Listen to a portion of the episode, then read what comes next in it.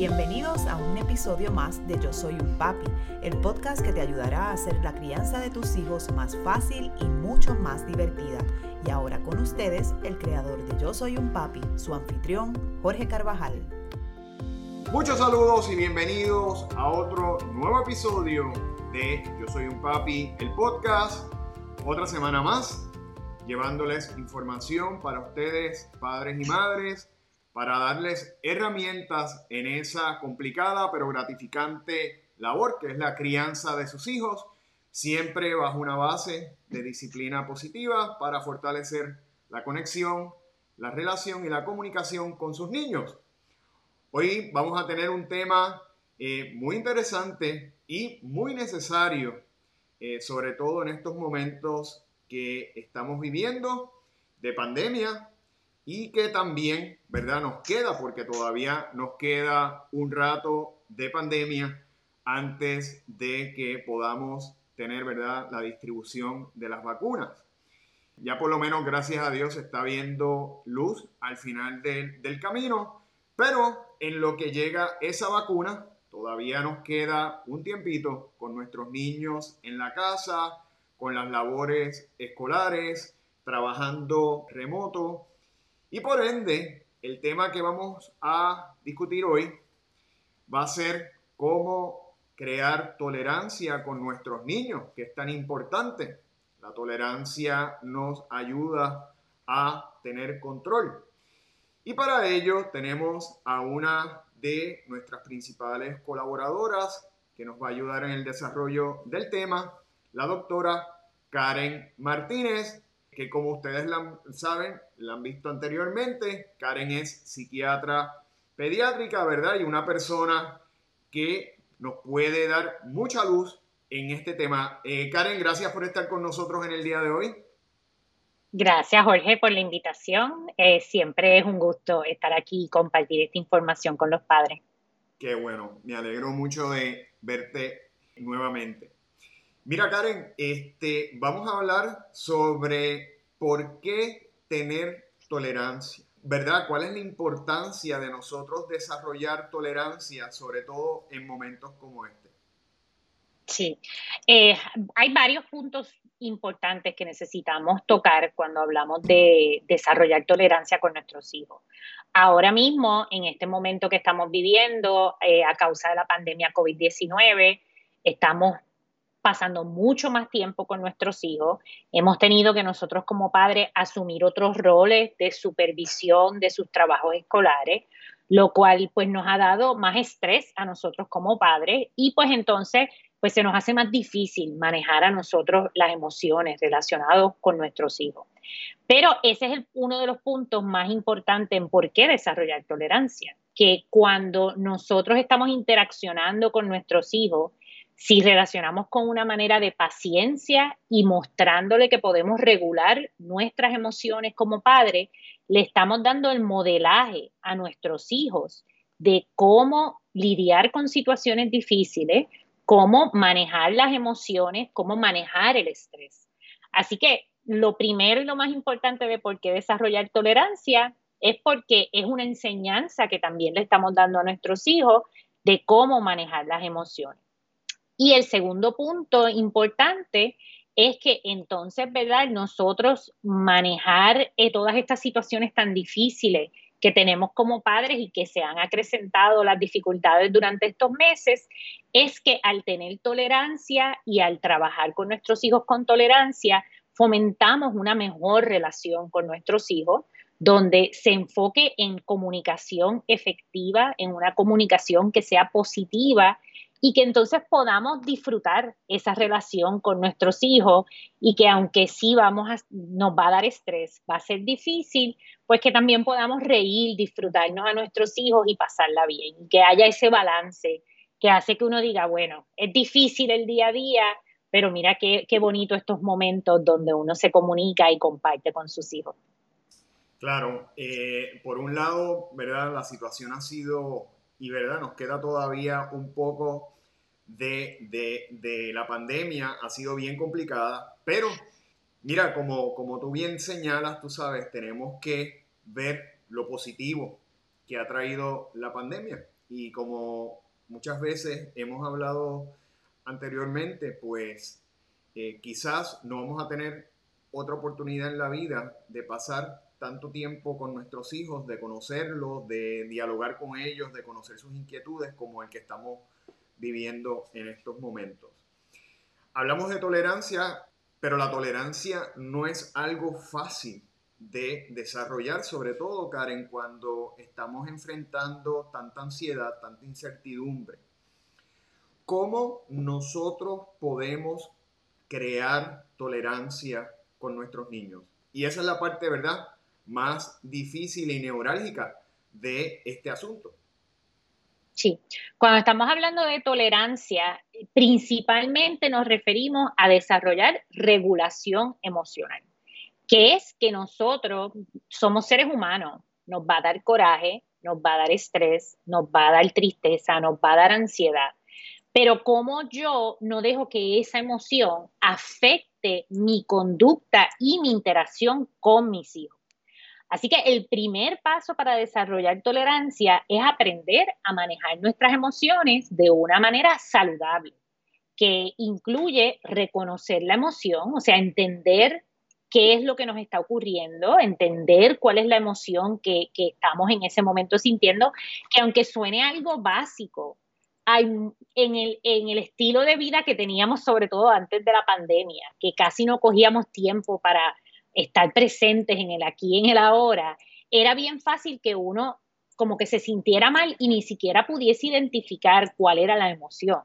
Pero es importante identificar esa emoción, identificar cuáles fueron los factores que me llevaron a esa emoción y entonces evaluar si yo de alguna manera puedo modificar esos factores para disminuir la probabilidad de que tenga esa emoción negativa o cómo yo puedo entonces expresar esa, emoción de una manera que no afecte ni la interacción con mis hijos.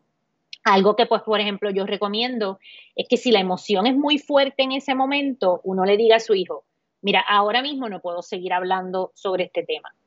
Voy a cogerme un break, voy a entonces a respirar profundo y sentirme un poco más tranquilo acerca de esto y volvemos y hablamos acerca de eso. Pero, ¿verdad? Es, salirnos de esa situación que nos está causando la emoción antes de quizá gritar o de decir algo hiriente a nuestros hijos, pues es una buena, Si uno se está sintiendo que no tiene control sobre esa emoción, pues es una buena manera de ir desarrollando tolerancia. Y de nuevo, le damos ese modelaje a nuestros hijos de cómo manejar una situación cuando hay una emoción fuerte.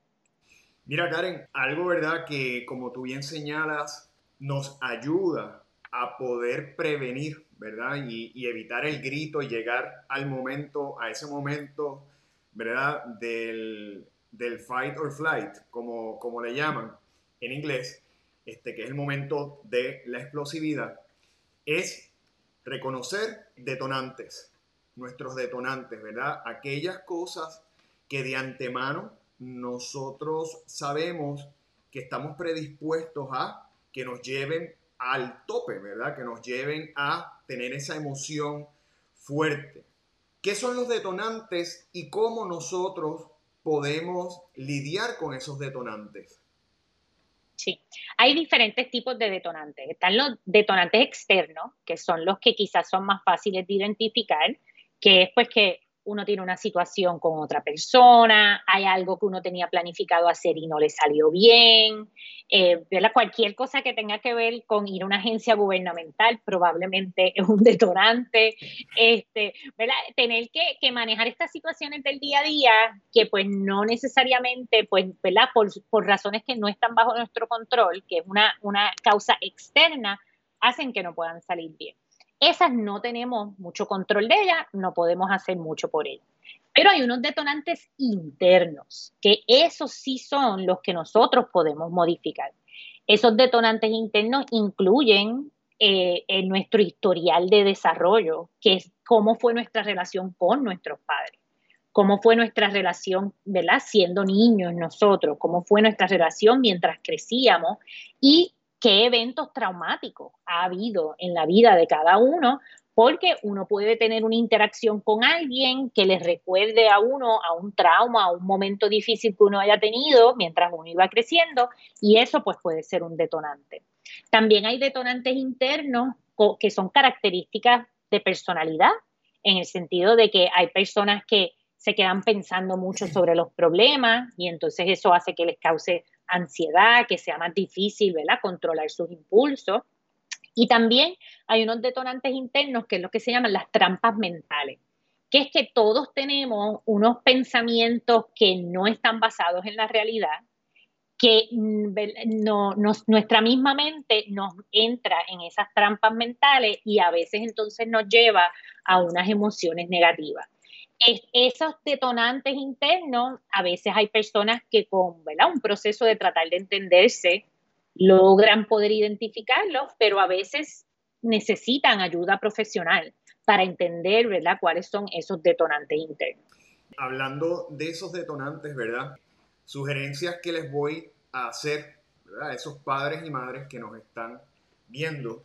Como tú señalas, esos detonantes muchas veces no, no, están, ¿verdad? Están subconscientes, están ya internalizados en nuestro subconsciente. A veces ni nos damos cuenta porque son muchas veces, como mencionaste, la mochila que traemos del pasado la carga que traemos del pasado, por lo que hemos vivido, por lo que nos enseñaron, por la forma en la que actuaban con nosotros.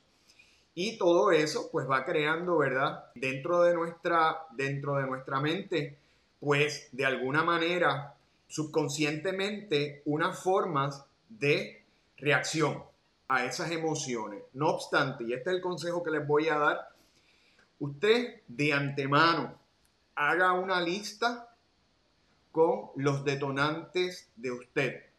Y por ejemplo, a lo mejor un detonante en su caso puede ser los regueros.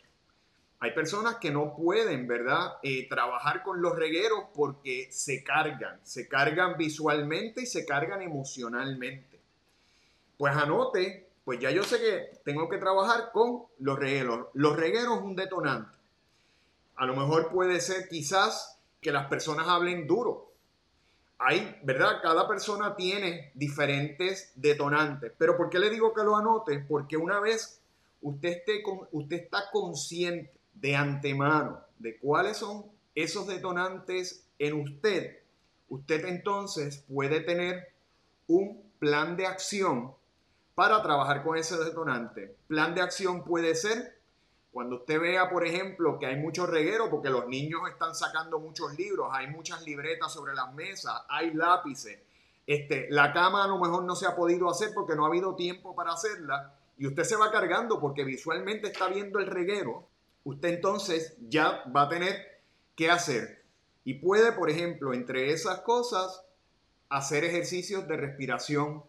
Hay personas que hacen ejercicios de respiración profundas y eso les ayuda nuevamente a tener, ¿verdad?, la conciencia y el control antes de explotar. Por otro lado, eh, hay personas que simplemente se retiran a un espacio aparte, en este caso, a lo mejor usted se puede retirar a un área donde no haya reguero, pensar, ¿verdad? Y, entender que estamos pasando por una situación extraordinaria eh, y que va a ser parte del diario dentro de estas circunstancias el que hayan más regueros de, lo normal, ¿verdad? Eh, otra cosa que puede hacer, hay personas que simplemente hacen conteo regresivo del 20 al 1 o del 10 al 1 para tranquilizarse. Eh, así que usted identifique lo que usted le gusta. Hay personas que a lo mejor se van a leer un rato, ¿verdad? Usted haga lo que le convenga y le trabaje, pero es importante que tengamos siempre ya identificados cuáles son esos detonantes. Y segundo, que haya un plan de acción, cómo manejarlos. Porque ya sabemos lo que debemos hacer, ¿verdad? Porque lo que no queremos es llegar al grito, porque o a perder, ¿verdad? De alguna manera eh, el control, porque, eh, como siempre le digo, el grito es la primera forma de maltrato. Muchas veces pensamos que no maltratamos a los niños porque no le damos, eh, ¿verdad? No los agredimos, pero sin embargo lo estamos agrediendo emocionalmente porque le estamos gritando y el grito intimida, el grito crea eh, de alguna manera temor. Y sobre todo piense usted cuando son niños más pequeños, que hay una diferencia también, ¿verdad? En estatura. Así que el niño está viendo a esta persona más grande gritándome con mucho coraje. Puede sentir miedo eh, definitivamente. Así que es importante. Karen, vamos a hablar sobre unos consejos que podemos darle a esos padres y madres para desarrollar la tolerancia. ¿Qué cosas podemos hacer para desarrollar esa tolerancia? Seguro. Pues ya hablamos, ¿verdad?, del primer paso, que es identificar esos detonantes. Es importante que una vez lo identifiquemos, como tú muy bien estabas mencionando, entonces consideramos, esto es algo que yo puedo modificar, es algo que yo puedo evitar si, ¿verdad? Si lo puedo modificar, pues establezca el plan para modificarlo. Si es algo que se puede evitar, establezca el plan para evitarlo. Si es algo que, que, no se puede ni modificar ni evitar, entonces tenemos que desarrollar un plan de manejo de estrés que nos ayude a bajar esos niveles de estrés, de cuánto nos están afectando todas estas situaciones. Una recomendación continua que yo he dado durante estos últimos meses de la pandemia pero que yo creo que nos, ¿verdad? La pandemia lo ha hecho bien evidente, pero debemos aplicarlo siempre. Es que tenemos que tener claro cuáles son nuestras prioridades. Y ahora mismo la prioridad en una pandemia es, para un padre, es que es sobrevivir y que sus hijos sobrevivan la pandemia. Esa debe ser nuestra única prioridad ahora mismo. Todo lo otro que nosotros estamos haciendo, que hemos seguido trabajando, que nuestros hijos han seguido en la escuela, que, la casa pues no se nos está cayendo en canto. Pues eso es milagroso, es, es, simplemente un milagro que nosotros en medio de una emergencia mundial hemos podido dentro de todo por lo menos mantener la, la situación a flote. Yo creo que eso aplica para los padres en todo momento. A veces, nos, ¿verdad? Como tú estabas hablando, nos enfocamos en los regueros, nos enfocamos en unas situaciones que cuando uno lo mira, uno dice, mira, esto realmente no es una prioridad. La prioridad es la salud, la prioridad es el desarrollo de mis hijos, la prioridad es que uno tenga bienestar, que no es, simple, no es simplemente tener buena salud mental, es que uno se disfrute los momentos del día a día. Así que a veces vale la pena en esos momentos donde uno siente que el coraje está subiendo o la ansiedad o la tristeza está subiendo, el ponerse en perspectiva, espérate, esta situación, este detonante es realmente importante, es algo que en este momento yo me debería estar preocupando o que yo le debería dar tanta energía. Y eso también a veces, ¿verdad?, nos ayuda. Como mencioné ahorita, hay unas trampas mentales que nosotros nos ponemos de a veces ver las cosas más negativas de lo que son enfatizar lo negativo, no ver lo positivo, eh, ver todo como una catástrofe, como si fuera el fin del mundo. Y de nuevo, la gran mayoría de los problemas tienen solución. Este, en el momento pueden verse bien grandes, pero cuando uno empieza a ver, pues, pues uno lo logra solucionar, ¿verdad?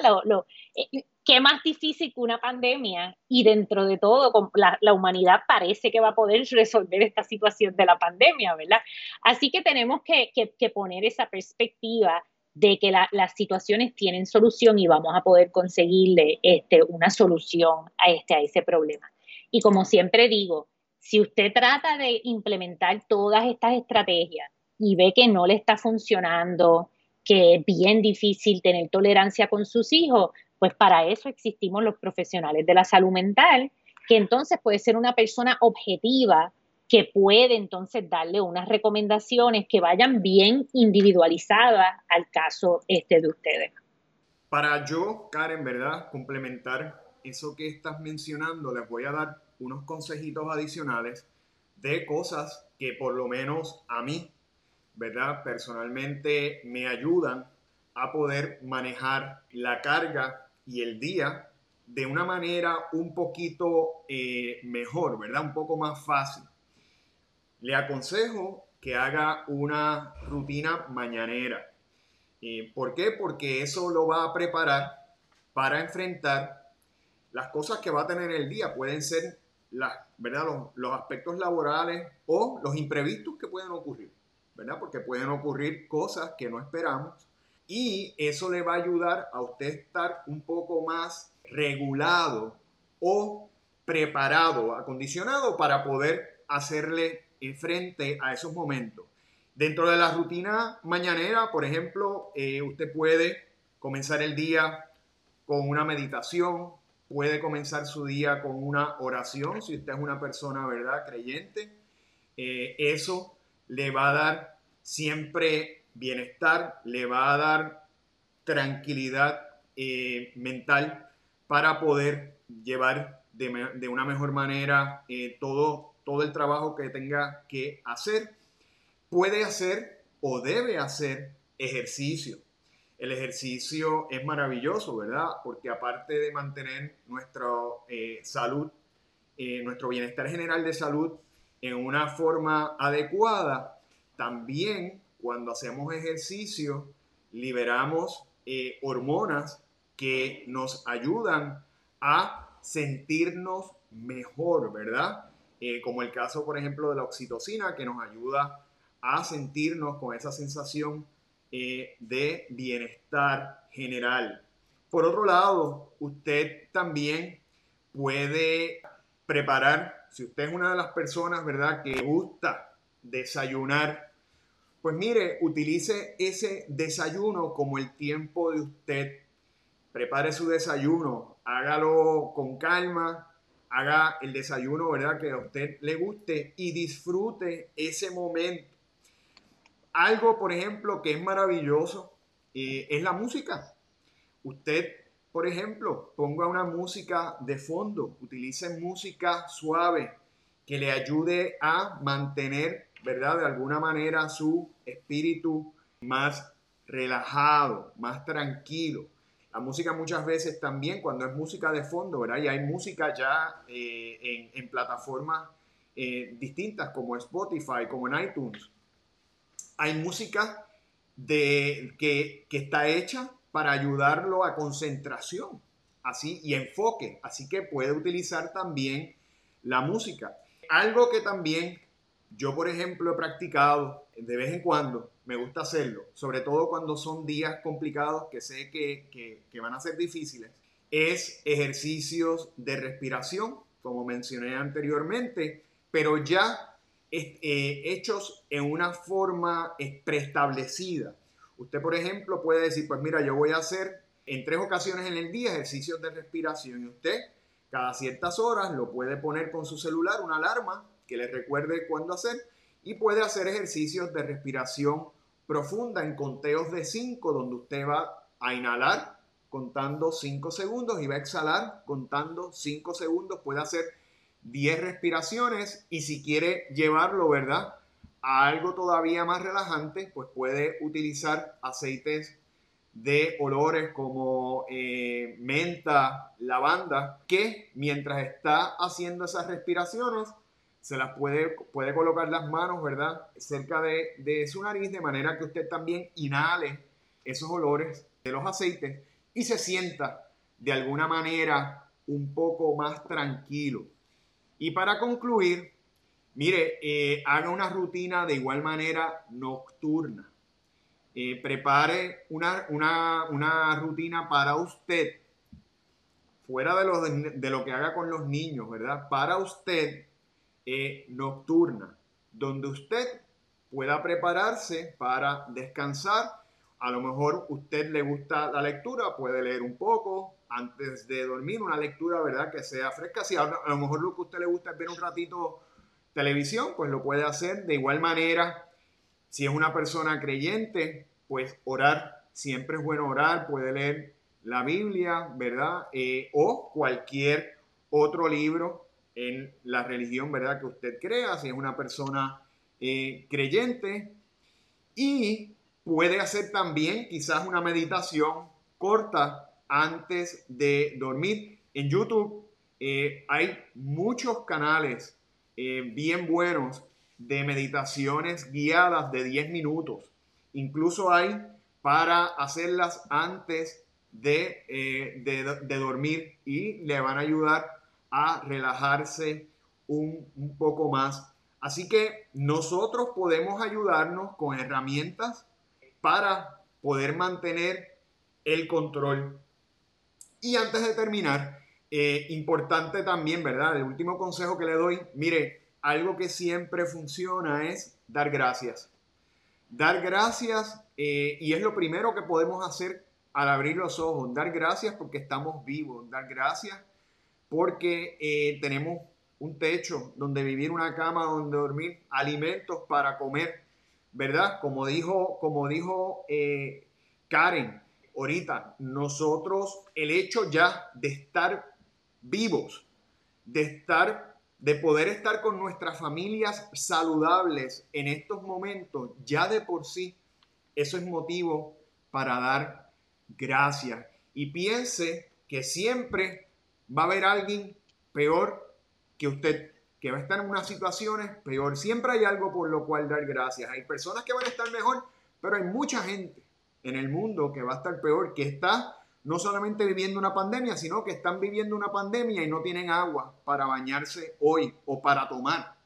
Que están viviendo la pandemia y aparte de eso no tienen alimento para poder tener un sistema inmunológico fuerte.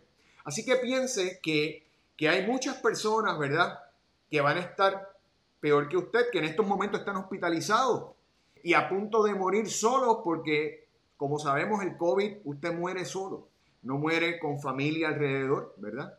Así que piense en todo eso y, cuando usted se siente agradecido, cuando usted da gracias, usted va a sentir esa tranquilidad, ¿verdad? Y esa sensación de bienestar porque tiene Acuérdese que vivir en abundancia no significa vivir en riqueza.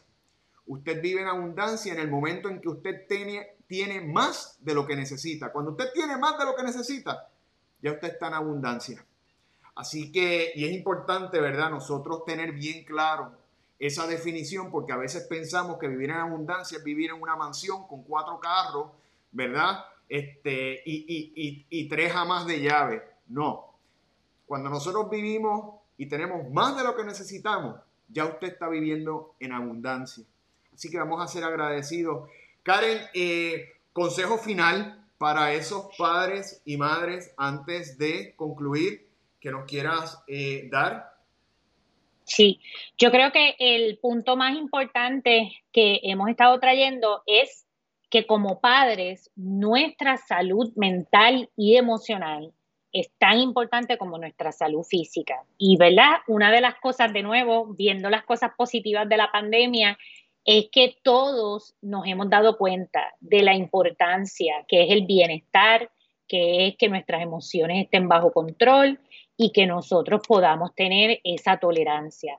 Lo que estamos trabajando aquí como padres es el desarrollo de un futuro adulto y queremos que nuestros hijos sean adultos que tengan estas herramientas para manejar su salud mental, para ser eh, emocionalmente saludables como adultos y que pues puedan tener vidas felices. Así que eso yo creo que es lo que ayuda a, uno, pues, ¿verdad? En los momentos difíciles, pues poder seguir adelante, de que esto es un trabajo hacia el futuro que estamos haciendo con nuestros hijos y sí es difícil, sí estos meses han sido bien difíciles, pero lo hemos logrado. Ya llevamos nueve meses de poder este, manejar esta situación y ya estamos, ¿verdad? Casi, casi al final del camino. Así que es simplemente utilizar las, las enseñanzas que nos ha dado esta pandemia para continuar siendo mejores padres. Karen, personas que quieran de alguna manera recibir orientación o que necesiten servicios contigo, eh, ¿dónde se pueden comunicar? Sí, eh, yo como tal tengo una práctica privada en el Hospital San Jorge. El teléfono de mi oficina es el 787-727-7276. Pero también, sobre todo en estos momentos, la mejor manera de conseguirnos es a través de mi email, que es karen.martinez4 upr.edu. Y ahí estamos a la orden para cualquier tipo de dudas, preguntas, referidos, ¿verdad? Algún tipo de servicio. Muchas gracias, Karen. Eh, es importante, ¿verdad? Como la doctora Martínez mencionó, si usted, ¿verdad? Hace todo y aplica todas las herramientas disponibles y aún así se siente con ansiedad, siente que está perdiendo el control, mire, busque ayuda profesional.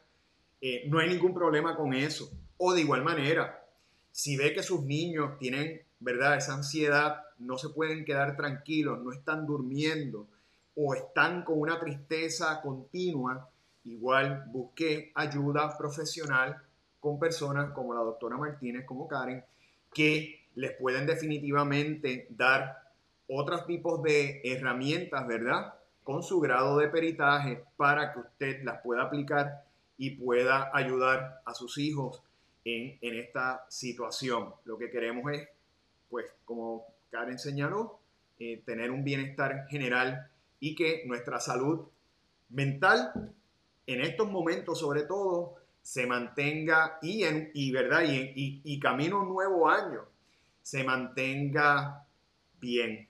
Y antes de concluir, les invito a todos ustedes a, para ver este contenido o contenido similar, pueden visitar nuestra página, yo soy un papi.com, y registrarse en el Club de Padres. En el Club de Padres todos los miércoles va a recibir información, un boletín con vídeos como este, con información exclusiva eh, de antemano, ¿verdad? Investigaciones, tendencias de crianza, mucho contenido de utilidad para que usted pueda utilizar esas herramientas con sus niños. Aparte de eso, también puede visitar nuestras redes sociales bajo Yo Soy un Papi PR, tanto en Facebook como en Instagram, donde todos los días ponemos contenido eh, de interés para ustedes. Así de igual manera puede visitar nuestro canal de YouTube eh, bajo Yo Soy un Papi TV, donde todas las semanas ponemos vídeos de interés también y de temas que son relevantes para ustedes, padres y madres que nos escuchan. Y por supuesto, si este episodio les gustó, les, exhorto a que se suscriban para que no se pierda ningún otro episodio de nuestro podcast que todas las semanas, todos los martes, subimos un nuevo episodio. De igual manera lo puede hacer en nuestro canal de YouTube, eh, suscribiéndose el canal y dándole a la campanita para que pueda recibir las alertas tan pronto subamos episodios o vídeos nuevos. Así que les damos las gracias por continuar su sintonía con nosotros y esperamos verlo en la próxima edición de Yo Soy un Papi, el podcast. Hasta la próxima.